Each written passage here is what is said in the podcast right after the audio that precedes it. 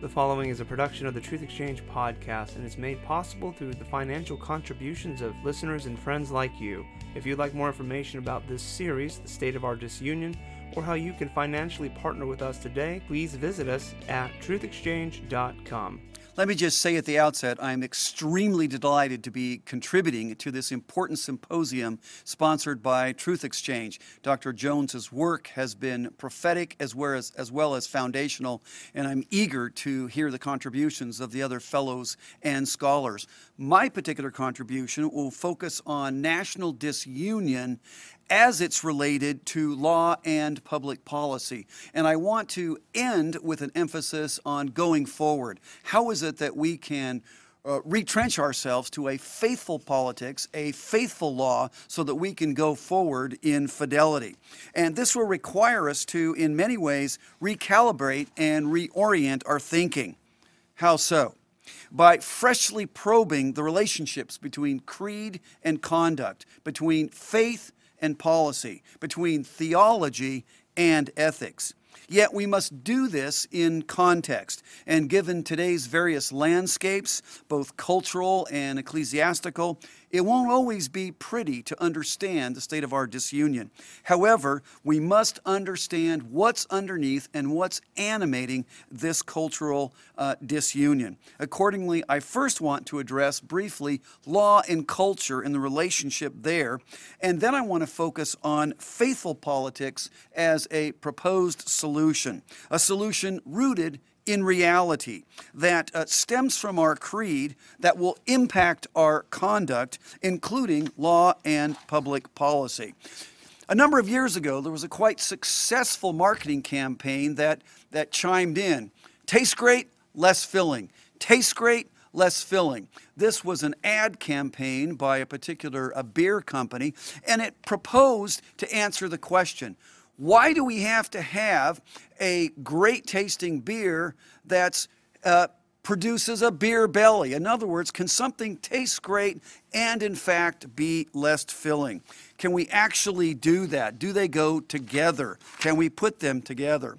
Well, law and culture uh, actually is a bit that way, and we want to spend some time trying to understand how these things go together uh, because it's not law against culture. To understand this, though, we need to understand uh, our expectations, the plausibility narratives, the plausibility structures, the notion of moral imagination, paradigms, as well as permissions and boundaries all of this uh, really feeds into what counts as facts, what is possible, and what is permissive.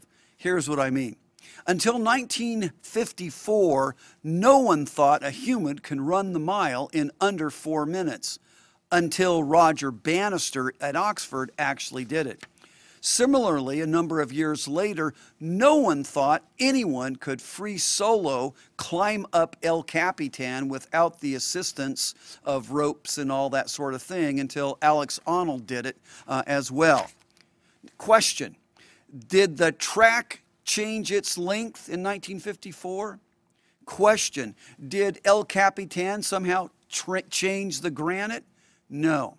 What changed was the plausibility narratives that granted permission for these gentlemen to do something that was, uh, until they did it, thought to be impossible. And the same happens with respect to law and culture. I want us to show this by focusing on a 1927 Supreme Court opinion called Buck versus Bell. In that decision, the honored Justice Oliver Wendell Holmes wrote uh, in addressing this question Could a state coercively force sterility on certain humans because they were simply um, not desired to uh, populate? And in ruling that, in fact, it was constitutional to sterilize uh, humans, he made a fourfold argument. First, he needed to understand that he had grown up as a Civil War veteran and he did not like to see pain and suffering in the culture. Secondly, he invoked utilitarian outcomes in his legal reasoning, saying essentially that society should, where possible, minimize strain drain and pain on the population. Third, uh, using the court, he insisted that there are certain people that quote, sap the strength of the state. And we ought to figure ways to minimize that or eliminate that aspect. And then finally, he went on doing this utilitarian thing, telling us that three generations of imbeciles is enough, and thus affirmed the sterilization of Carrie Buck. Case closed. The culture and the law have spoken. Now, culture is religion externalized. And it matters who, shall we say, preaches the homilies in a cultural situation. Is it the dear leader, as in North Korea? Is it the Central Party, as in China? Is it Fox News or CNN? Is it The Nation or the National Review? Or in this instance, is it the highest court in the land? This tells us that there are animating principles that transmit ideas in the culture, and this influences the plausibility narratives.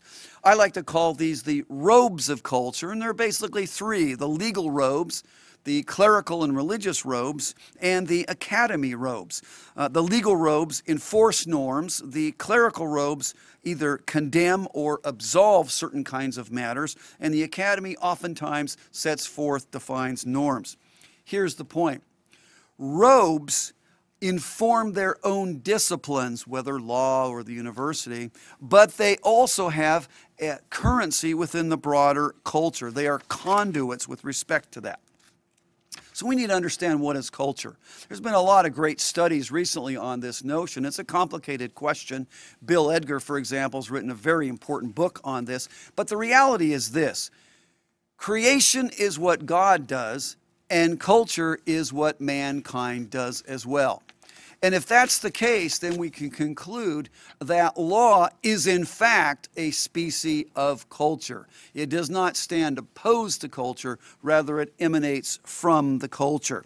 Mankind is created by God, mankind is inherently religious as well, which means that its mankind's cultural endeavors will also be religious and carry a moral uh, mandate within whatever cultural things that we do. As one man put it, ideas do not make their way in history except they be carried by persons and institutions. They're inherently uh, religious with respect to that. Okay. Now, we need to understand that these this alchemy if you will that's in the culture influences at various levels our loves our longings our loyalties our labors our liturgies our, our rhythms of life and one more l our law. Positive law is also cultural because it's what mankind does and thus it is not separate from culture. It too shapes our expectations, our plausibility narratives, and so forth. Now, here's three implications when we talk about law, and this factors into our disillusion. Number one, law is therefore never neutral. It is always a conduit for a prior moral choice or commitment. And the scripture, Psalm 94, makes this very clear.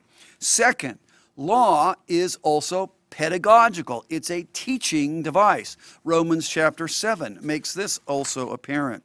And third, law as culture affects the greater culture because it informs and functions in several cultural roles. Put simply, the law is a mirror, it is a muzzle, and it is a map.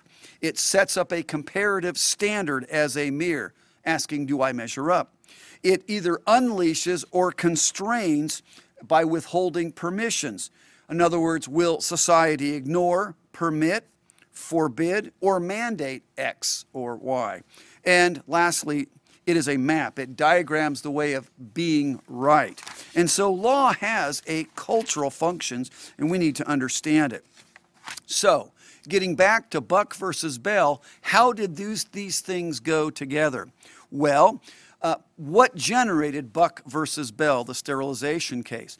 We were living in a eugenics culture that was promoted both by the progressives and by the conservatives, including professing Christians like Woodrow Wilson and Theodore Roosevelt. They believed in eugenics, uh, they believed in social Darwinism, and so forth. Interestingly enough, from 1907 to 1918, over 3,000 humans were involuntarily sterilized. And then from 1912 until 1921, eight states said this is wrong, and they, they uh, engaged in lawsuits to get rid of these forced sterilization statutes. And they won seven out of eight times. Then came Buck versus Bell, which was a setup case in Virginia that ultimately federalized this issue. After 1927, when Buck was decided, two years within that time, 12 more states, because they'd been granted permission from Justice Holmes and the Supreme Court, uh, two, uh, 12 more states passed these kinds of bills. And then uh, three years after that, there were more uh, states that did that, 10 states after that, and then 28 states after that. Law is a cultural conduit, and this is exactly what happened.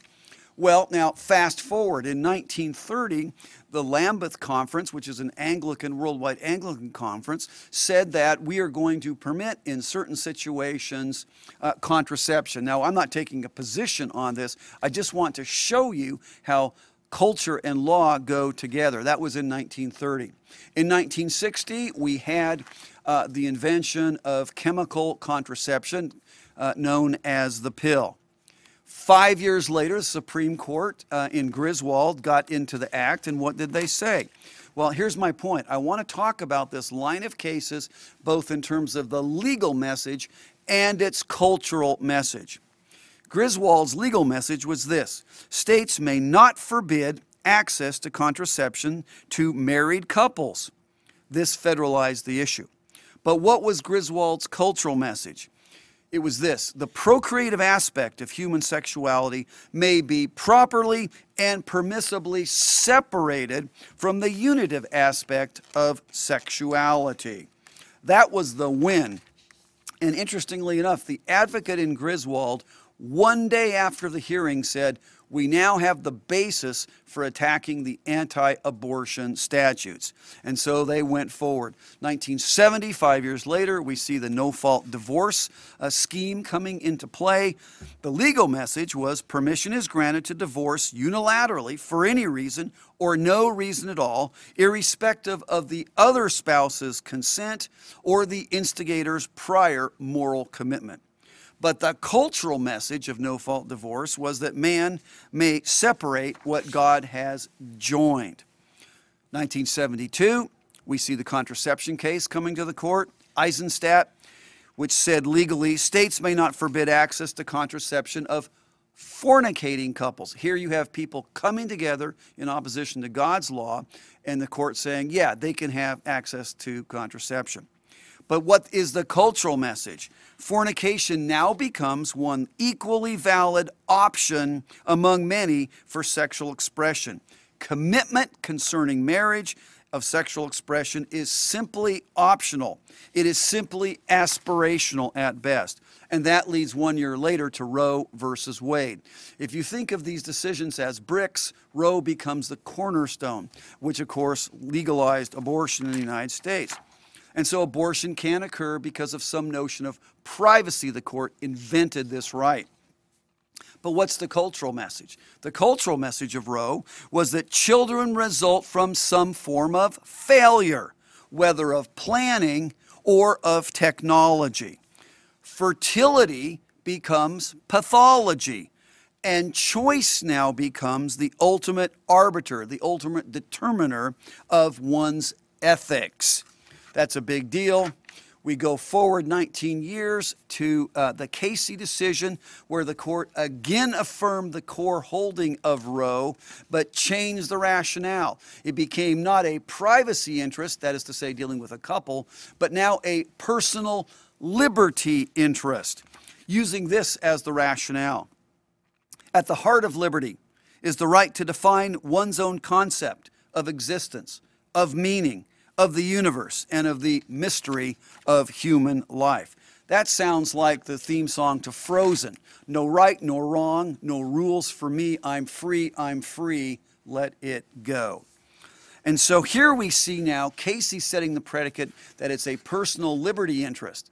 What's the implication? Well, we see that just a few years later in the Romer decision uh, that um, the idea is I have a freedom and a legally imposed dignity to engage in all sorts of sexual expression, and a state may not take a stand saying that the creational norm of one man, one woman is the place for sexuality. There is no, in the court's mind, rational basis for prescribing sexuality outside heterosexuality.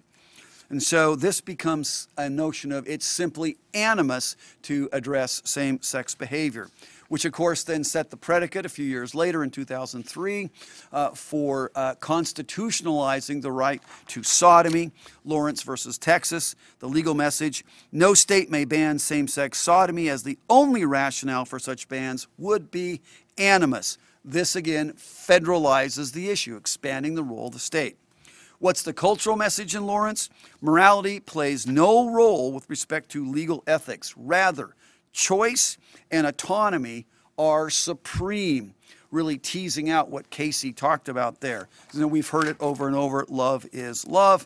Consequently, the Federal Defense of Marriage Act was partly struck down, leading to the open door of a Obergefell in 2015, where the court again federalized and constitutionalized same sex marriage. What's the legal rationale? Marriage must be constitutionally uh, def- defined to include same sex couples as a law enforced dignity. Notice, dignity comes from a declaration of positive law, not an inherent uh, virtue by virtue of the creational norm. And then what did Obergefell do with respect to culture?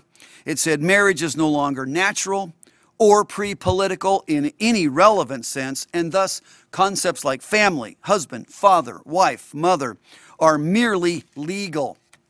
They are legal constructions. Well, this is a problem at that point, which then led to what? 2019, the House passes uh, the, the uh, Equality Act, recently just passed again by the House in the new administration. This is a so called SOGI law, sexual orientation, gender identity law causes some problems. As Nancy Pearcey tells us, the long term impact of SOGI laws will be even more destructive, however, erasing the legal recognition not only of women, think of sports, wrestlers, track and field, golf, and so forth, but also of the family. Stella Morabito, a writer, former CIA analyst, puts it this way Once you basically redefine humanity as sexless, you end up with a dehumanized society. There's no real legal mother, father, son, or daughter, or husband unless you have the permission of the state. This again expands the power of the state and so forth. The state's role is therefore expanded. It used to be it simply recognized pre political realities like mother, father, and that sort of thing. Now the state gets to define it. In other words, when gender is denaturalized, parenthood will be denaturalized. This leaves us right back at the second psalm breaking the bonds of the Lord and his anointed. Let us burst away their bonds and cast away their cords for us. This is a form of disorder. And so the question I want to address is what's the way forward? How can we be faithful in our politics and legal policy?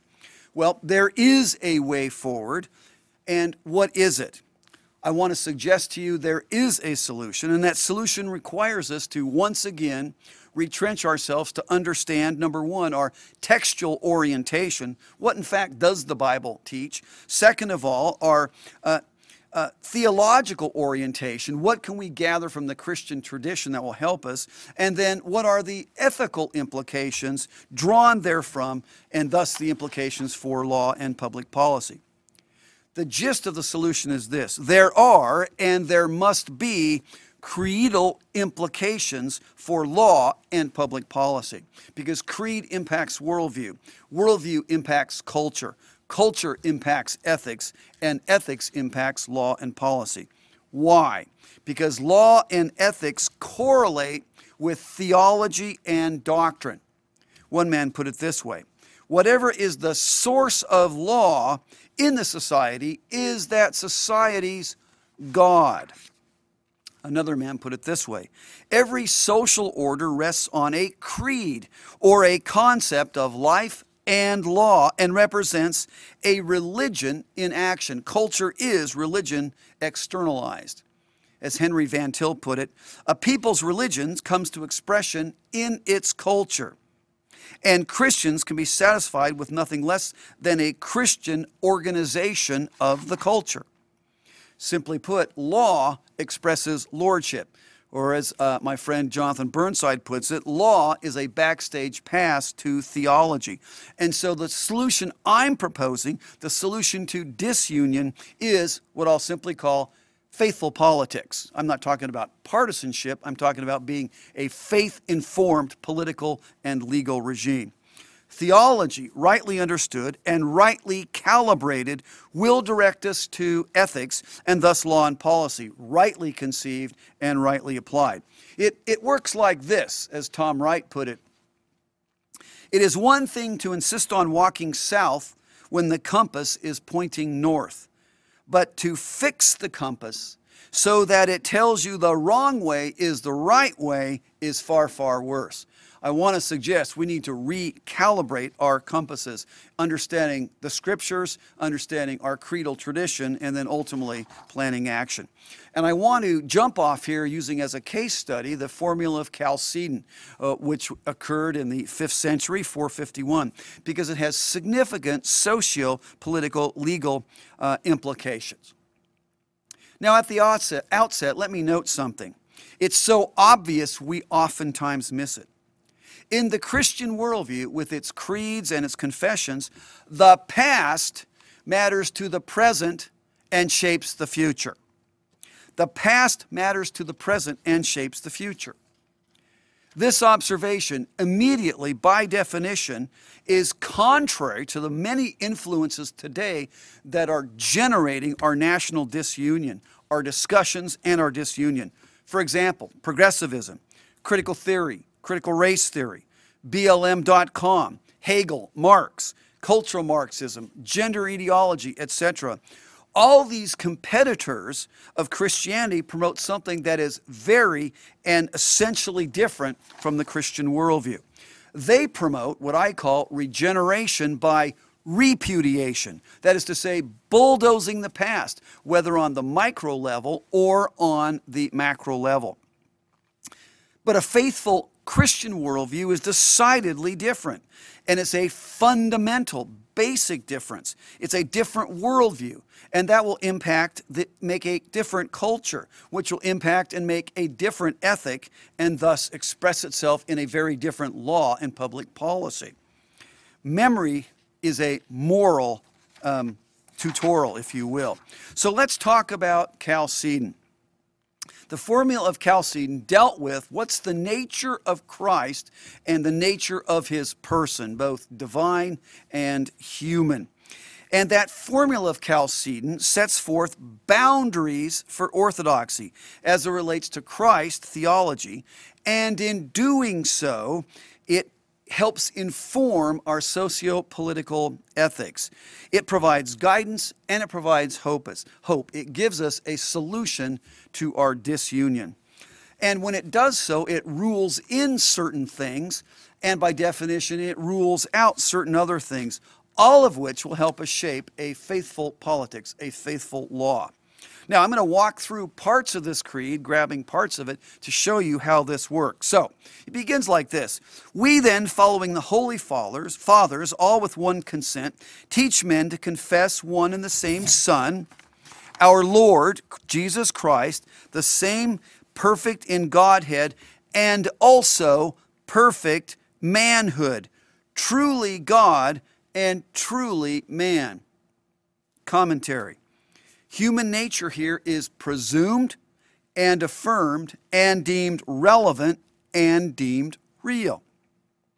It, the creed goes on to say that this true man has a reasonable or rational soul and body. Let me comment. Mankind in this real nature is an integrated person of both corporeal body and non corporeal aspects, soul. This is contrary to Gnostic and other dualistic neo pagan notions that are uh, so prevalent today, as Dr. Jones has taught us. Now, compare this with this non integrated assumption. Gender ideology is a classic example. When you hear things like, I'm a man trapped in a woman's body, this stems from predicates of a non Christian worldview that are animated and encouraged by postmodernity, critical race theory, queer studies. These are all fundamentally dualist and fundamentally Gnostic. Why? Because one's identity is purely a matter of either subjectivism or social construction disjoining, not integrating soul and body, as the Creed teaches. Creed goes on, uh, saying that uh, Christ in his manhood is in all things like unto us. Well, this means that human nature is not only affirmed, real, and relevant, but human nature is universal. There exists a robust universal anthropology individually present in every human being, past, present, and future. And this anthropology does not vary as to time, geography, ethnicity, coloration, clan, tribe, etc. Now, this is revolutionary for the time in Western civilization. I'll get to that in a minute. But let's talk about the legal implications of that simple phrase in the Creed. Why is it that a law passed um, by certain humans can apply and bind humans subsequently, years later, like the First Amendment? And why can law be the basis for equal treatment? Well, because there's a shared universal human nature. And so there's no unfairness with respect to that. Now, compare in the past times, like segregationists, or Nazis or Stalinists or Islamofascists, when they attack and target such people, uh, other people like blacks or Jews, for example, what is it that they ultimately say in their propaganda? They say, well, blacks or Jews are not human, are not people. What is it that the abortionist says today? It's not a baby. Or when you look at research justice, which is a uh, critical race theory notion, the idea that certain people should not be heard because of the clan or the tribe. In other words, their arguments become irrelevant. It's just a matter of picking where they exist and so forth. The point being is that with respect to these competing worldviews, there are no individuals because they deny the universal humanity, the universal anthropology, they must also deny that there are actual individuals. And so they cluster them based upon arbitrary uh, categories. And so we hear things like whites are implicitly biased and racist, even unconsciously so. But blacks cannot be racist, for example. And so we saw this with respect to the uh, hearings with now Justice uh, Barrett, where uh, Henry Rogers, who goes by a new name, uh, Ibram X. Kendi, saying that her adoption of children, needy children from Haiti, was just a ploy. It had no real meaning. You really can't do that, which is, of course, is just wrong on so many levels. Now, notice this man, uh, who also recently uh, opposed his own daughter's uh, trans uh, coming out, I guess you would call it, saying that she's actually a guy. I don't know how he does that because everything he's taught would affirm that.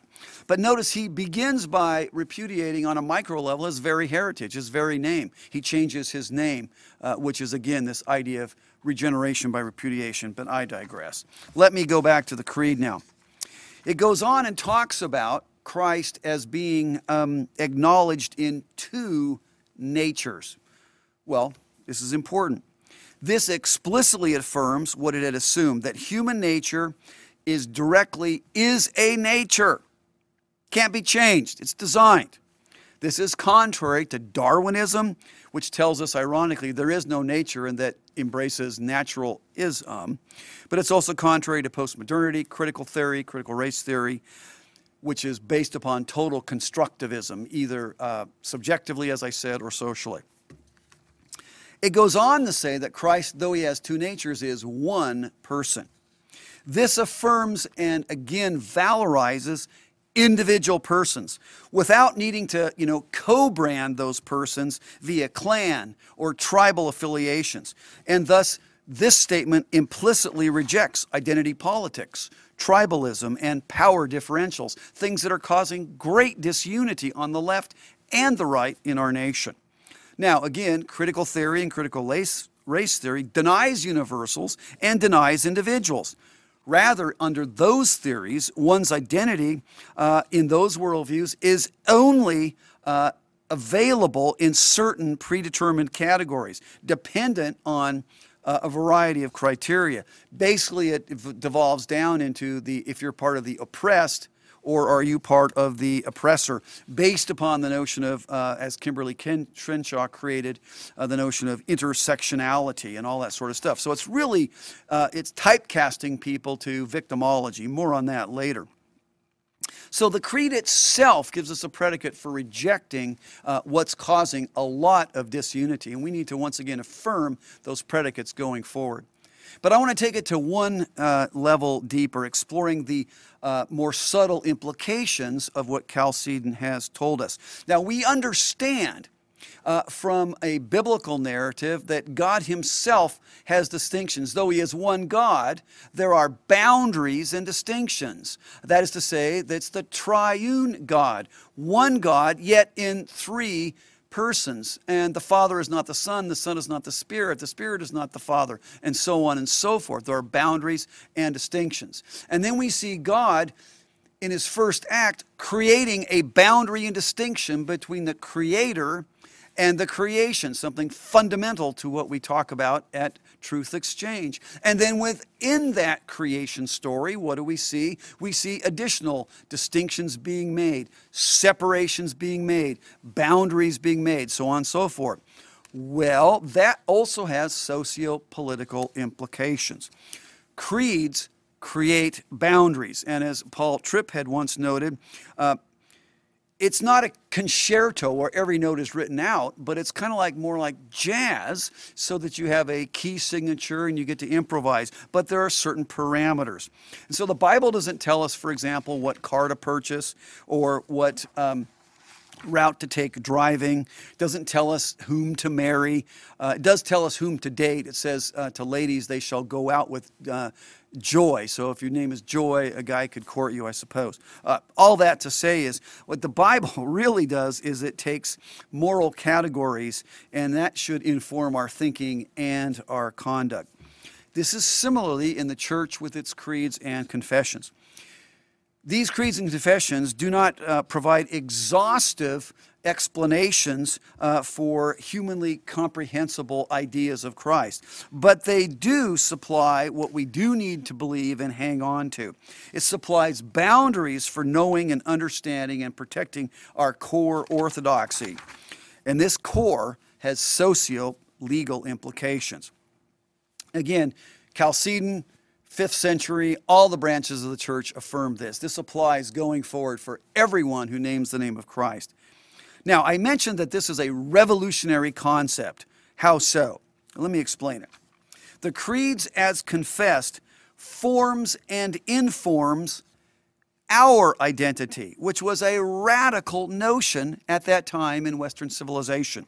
Tom Holland put it this way that an identity might be defined by belief was in itself a momentous innovation. In addition, he says, that the learned and the illiterate alike might be joined by it into one single body was no less startling a notion. And he credits Origen, the church father, for this. Basically, distilled down, says, We have here an entire new universe of the mind, one in which even the least educated could share. That is to say, obliterating the notion of identity politics and kind of hyphenated people. Well, the Bible does have a sort of binary, right? Uh, in the sense of you are either in Adam or in Christ. You're in union with Christ or not in union with Christ. Those, are the binaries that matter with respect to a biblical worldview. Therefore, under the Christian worldview, individuals are defined by individual confession joined by belief, but they're not joined by what Aristotle would call accidental matters. Things like height, weight, ethnicity, coloration, tribe, clan, status, but rather we're defined in our community as individuals of belief. And so the individual integrated person is affirmed in identity as we are also members joined in that confession and profession. Scripture, of course, talks about this, Romans 12. In one body we have many members. So through many we are one in one body in Christ. Individually, members of one another.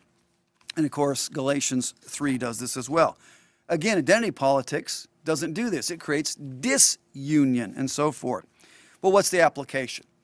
Chalcedon's predicates, that is to say, a faithful Christian confession concerning both humanity and anthropology, undermines at a foundational level, including a metaphysical level, uh, the basis of a lot of our disunion, including critical race theory, critical theory, postmodernity, and so forth, because those competing theories wrongly answer the question what is humanity? What is mankind? All these theories contribute to national disunion uh, because they embrace a defective anthropology. And that's one way forward, that we embrace a true anthropology. The Christian worldview corrects this by valorizing each individual person made in the very image and likeness of God, a way forward. In addition, Chalcedon's formula and its predicates uh, produce implications for law and public policy because it informs us who is Lord. Law expresses lordship. The Lord is the lawgiver. Let me give you three basic facets of how this will play out in today in a path forward uh, using faithful politics. It informs our policy choices. One, Chalcedon defeated statism in principle and thereby established the very foundation of Western civilization, that it was predicated on a higher law, a law above the law, the Lord's law. This is what Jesus told Pilate in John chapter 19. He said, You'd have no authority over me unless it had been given to you from above. And consequently, Jesus as Lord gives uh, this implication as he sets forth boundaries boundaries of Christ and boundaries of Caesar. Now, with progressivism, critical race theory, and all the like, the state becomes the higher law, the transcendent and highest authority, because in these worldviews, they deny what's called meta narratives or comprehensive worldviews. Now, they do that by you know, crossing their fingers. But basically, there's no boundary to the state in the nature of the case in these competing worldviews.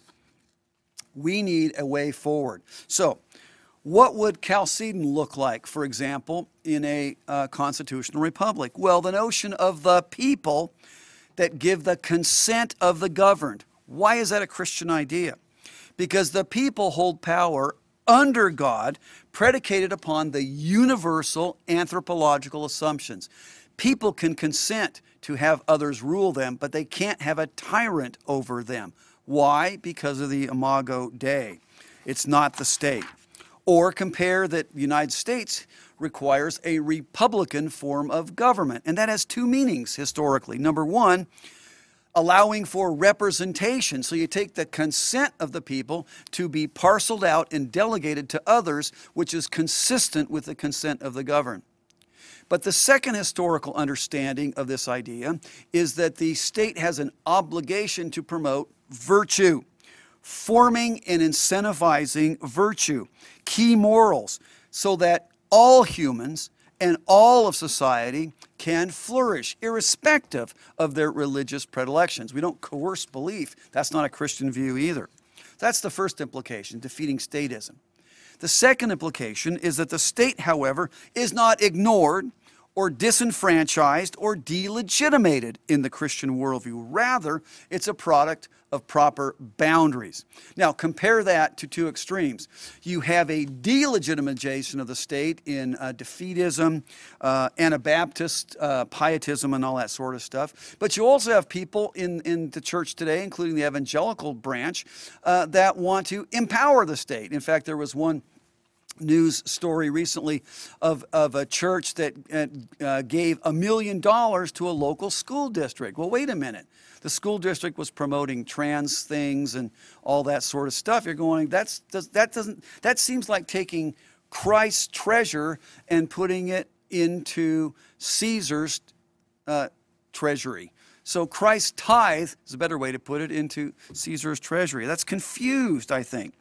But in fact, in a Christian worldview, it defines and delimits legitimate state authority. The rationale is simply this the Lord of the culture is the lawgiver of the culture. In this case, that Lord is Christ, and he tells the state what it can and cannot do. Therefore, the state's authority in a Christian context is defined by and derived from this higher law, from the Lord. And therefore, the state's authority is not plenary, it's not autonomous, it's not totalistic. Well, what would be then the implications going forward? Well, let's look at judicial philosophy.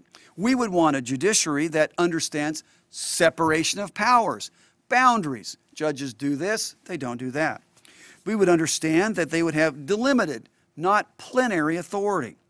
We would understand that they would be subject to the rule of law, not making law up. They would interpret law, not create or legislate law. Now, we saw this, for example, in the various uh, hearings, and you saw these theories going back and forth. But one key implication as well is this only in Christ do justice and mercy reside together. Uh, but they do not reside together in any instantiated creational entity.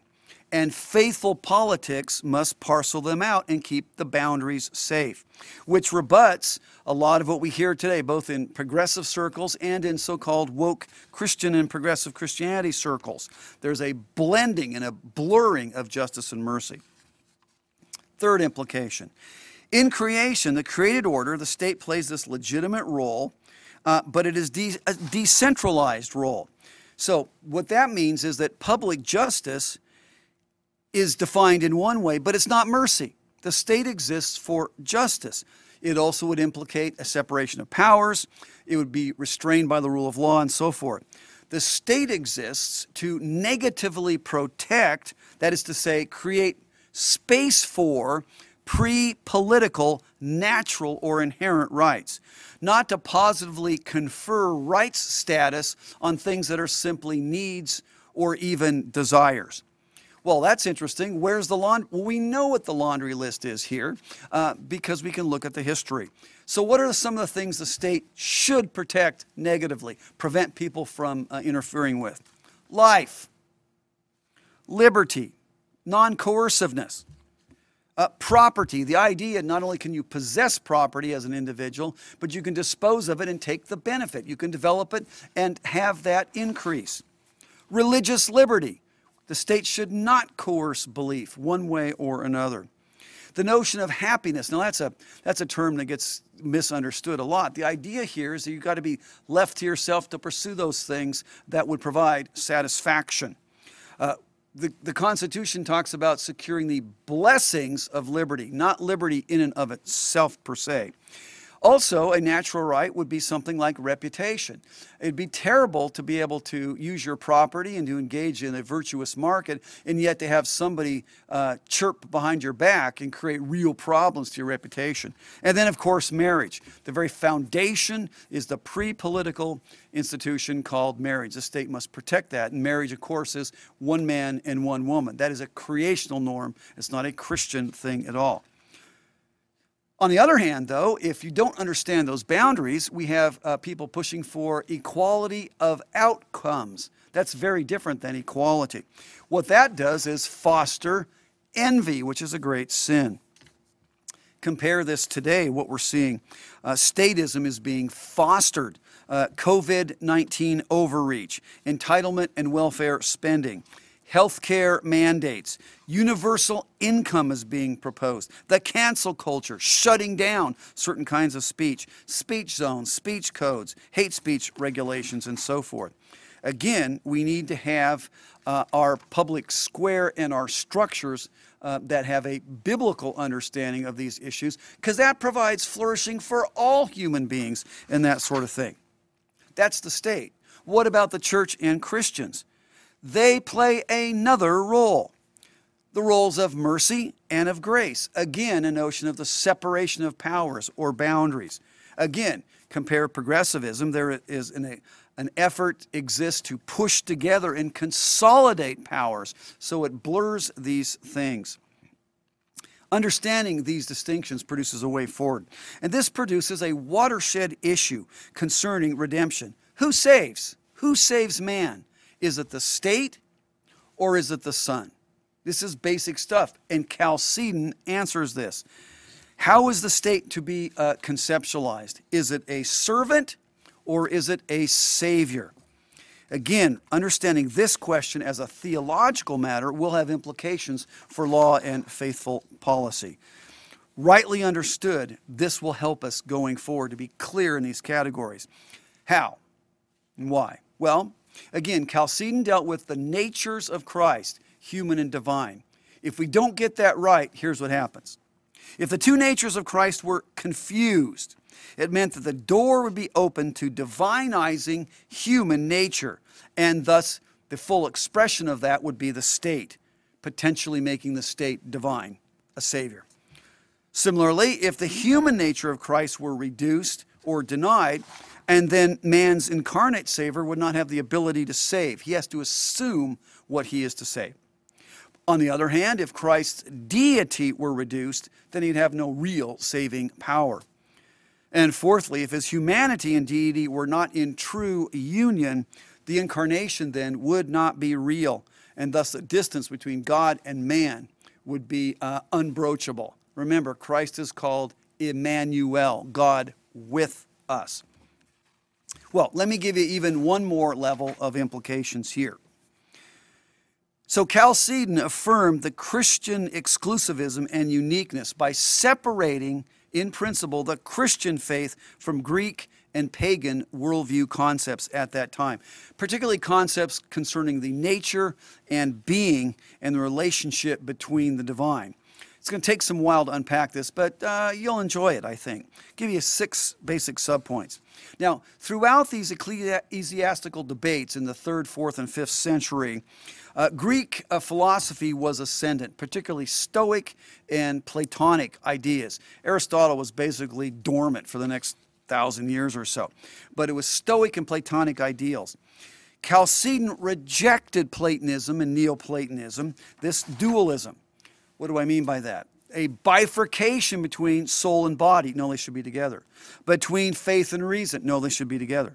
Between heaven and earth. No, they are joined in uh, communion and in the nature of Christ. The idea that Kant put forth between facts and values. No, those things actually go together. There's not a Cartesian divide uh, in that way. So, now, again, competing worldviews, again, are pushing these things together. Secondly, Chalcedon embraced a distinctively Christian formulation of the state, which enabled flourishing for all. You see, in Hellenism, the state was the divine presence on the earth. It itself was this incarnation, and there was chain of, being, chain of being to the higher divine. But not so under the Christian worldview. There's a gap, a metaphysical gap, a boundary uh, between the divine and the created order. And there can be no encounter between them except by grace, incarnation in Christ's sense, of course, and by grace. There's no uh, uh, continuity of substance between the divine and the creative order. Again, this would tell us that the state is not a savior, and we need to have uh, principles involved with respect to that. Chalcedon also established that Christianity is exclusive in its claims and worldview and could not be mushed together or merged. Uh, syncretism is what it's called technically with other worldviews. Because you see it confirmed that the natural does not ascend to the supernatural. This gap remained, and it could only be breached by revelation or by incarnation by grace. What does this tell us sociopolitically? That salvation, therefore, is not by man, not by man's efforts, not by man's institutions. Rather, politics, positive law is not salvific, to put it technically. And so uh, this tells us there's boundaries there. The state can't overreach. We need a faithful politic to do this. Second big point I think that Chalcedon gives us is by denying this confusion of natures, really provided a principal antidote to mysticism. This idea that we merge and morph things together, uh, such as what we see today in gender ideology, what I call um, biosexual alchemy, and that sort of things. Again, we can't be mushing those things together. Uh, next, uh, we see that Chalcedon prevents any human institution, anything in creation, the king, the state, the court, from rightly ascribing incarnational deity to itself. In other words, wielding ultimate authority. In particular, the authority of revelation, redemption, and rule, or prophet, priest, and king. Only Christ is prophet, priest, and king. Only Christ is the ultimate revelation, the ultimate redeemer, and the ultimate ruler. Now, compare Hegel, who influenced a lot. You can trace Hegel to where we are today, who said, The state is the actually existing, realized moral life, the divine idea as it exists on earth. All earth, which the human being possesses, all spiritual reality he possesses only through the state. Well, think about that. You have Hegel talking about spiritual reality. He clearly influenced Marx. Marx took out the religious talk but kept the historical inevitability piece of the philosophy. Enter then the Frankfurt School, enter progressivism, enter critical theory, enter critical race theory, enter Marcuse and all the stuff that mischief that he created. And then you enter all the other subgroups that are going on, uh, incubating in the university, such as uh, woman studies, feminist studies. They are different, and the scholars will tell you that. Fat studies. It, these, are are not slurs, this is what they're called. Fat studies, ableist studies, uh, all these kinds of things, queer studies, and, and all the rest. So that's how we get disunion when we have each person being their own Savior and their own divine authority. So, what is the way forward? Jesus actually said very little about the church, yet he taught a great deal about God's kingdom, God's rule. And that is what we are to pursue as a matter of priority. He tells us in Matthew chapter 6. This kingdom is first and foremost a kingdom of orthodoxy of creed and communion, and that is our identity. Within that kingdom of the of Christ's people, there's one body, one spirit, one hope, one Lord, one faith, one baptism, one God and Father. That's Ephesians 4. My point being is as we pursue this and lock arms and put together and articulate and engage a faithful politics, uh, we're not to be engaged in identity politics. We're not to uh, hyphenate ourselves with our tribes, our clans. We're not to engage with intersectionality that pretends to explain our condition via a hierarchy of victimization. In fact, if you continue to tell people they are victims, it'll be increasingly difficult for them to call, to call them to repentance, including ourselves. If we think of ourselves as victims through the process of intersectionality, we will be less likely to uh, be called to repentance. And we all need repentance daily and so forth. As Tom Wright tells us, the kingdom of God is not from this world, but it is emphatically for this world.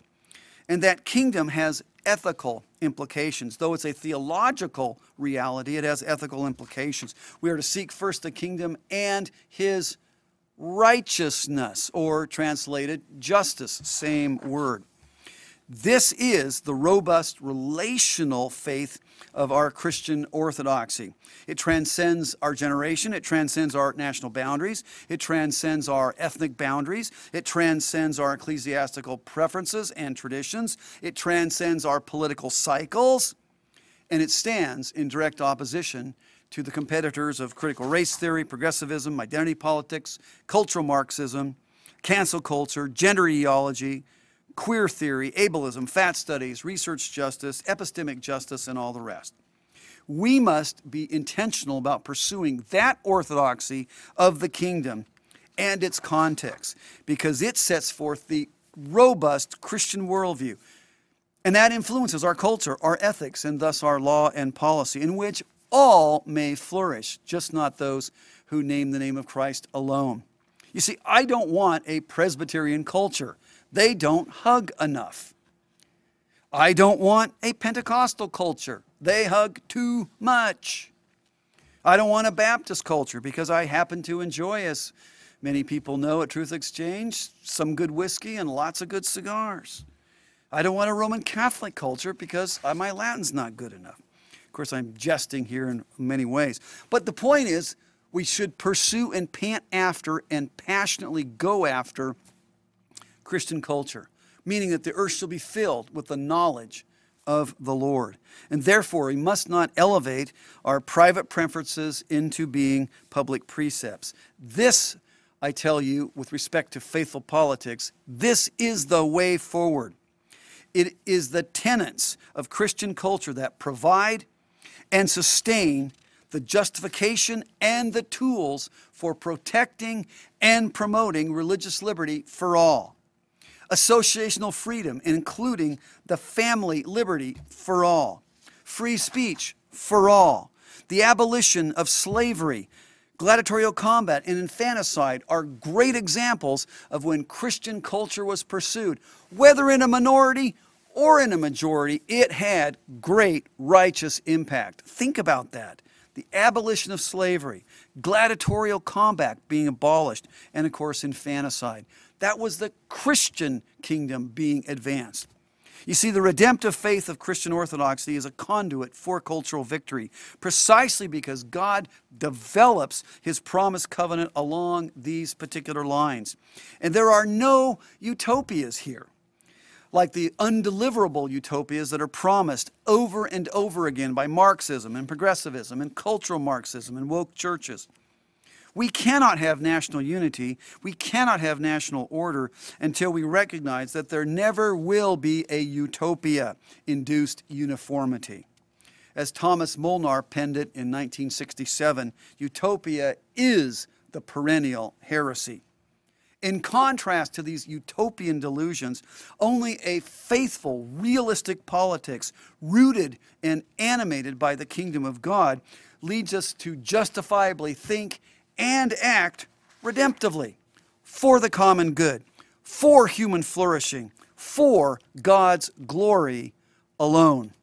That is the solution to disunion.